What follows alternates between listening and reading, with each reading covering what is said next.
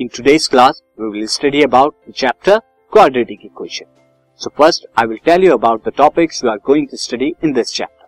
So कौन से topics आप स्टडी करेंगे see topics are first is this chapter contents the following topics topics क्या होंगे standard form of quadratic equation quadratic equation की standard form क्या होती है A X square plus B X plus C equal to zero and then student Solution of the quadratic equation हम यहाँ पे obtain करेंगे ओनली रियल रूट्स और इस चैप्टर में हम ओनली रियल रूट्स करेंगे। और किन मेथड से हम ये सॉल्यूशन फाइंड आउट करेंगे? फैक्टराइजेशन से बाय कंप्लीटिंग द स्क्वायर से and by using the quadratic formula तो ये थ्री मेथड है हमारे। उसके बाद स्टूडेंट हम पढ़ेंगे relationship between the discriminant and the nature of the तो डिस्क्रिमिनेंट जो हमारा होता है सो so डिस्क्रिमिनेंट अगर मैं यहाँ पे कहूँ डिस्क्रिमिनेंट क्या होता है? B is equal to B square minus four A C ये हम यहाँ पर देखेंगे। और इनके रूट्स के बीच में।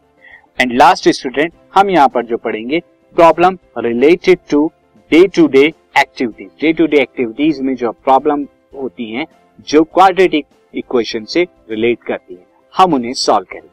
स्टूडेंट ये कुछ टॉपिक जो इस चैप्टर के अंदर हम कवर करेंगे। स्टार्ट करते हैं chapter quadratic equation this podcast is brought you by Hubhopper Shiksha Abhiyan अगर आपको ये पॉडकास्ट पसंद आया तो प्लीज़ लाइक शेयर और सब्सक्राइब करें और वीडियो क्लासेस के लिए शिक्षा अभियान के यूट्यूब चैनल पर जाएँ।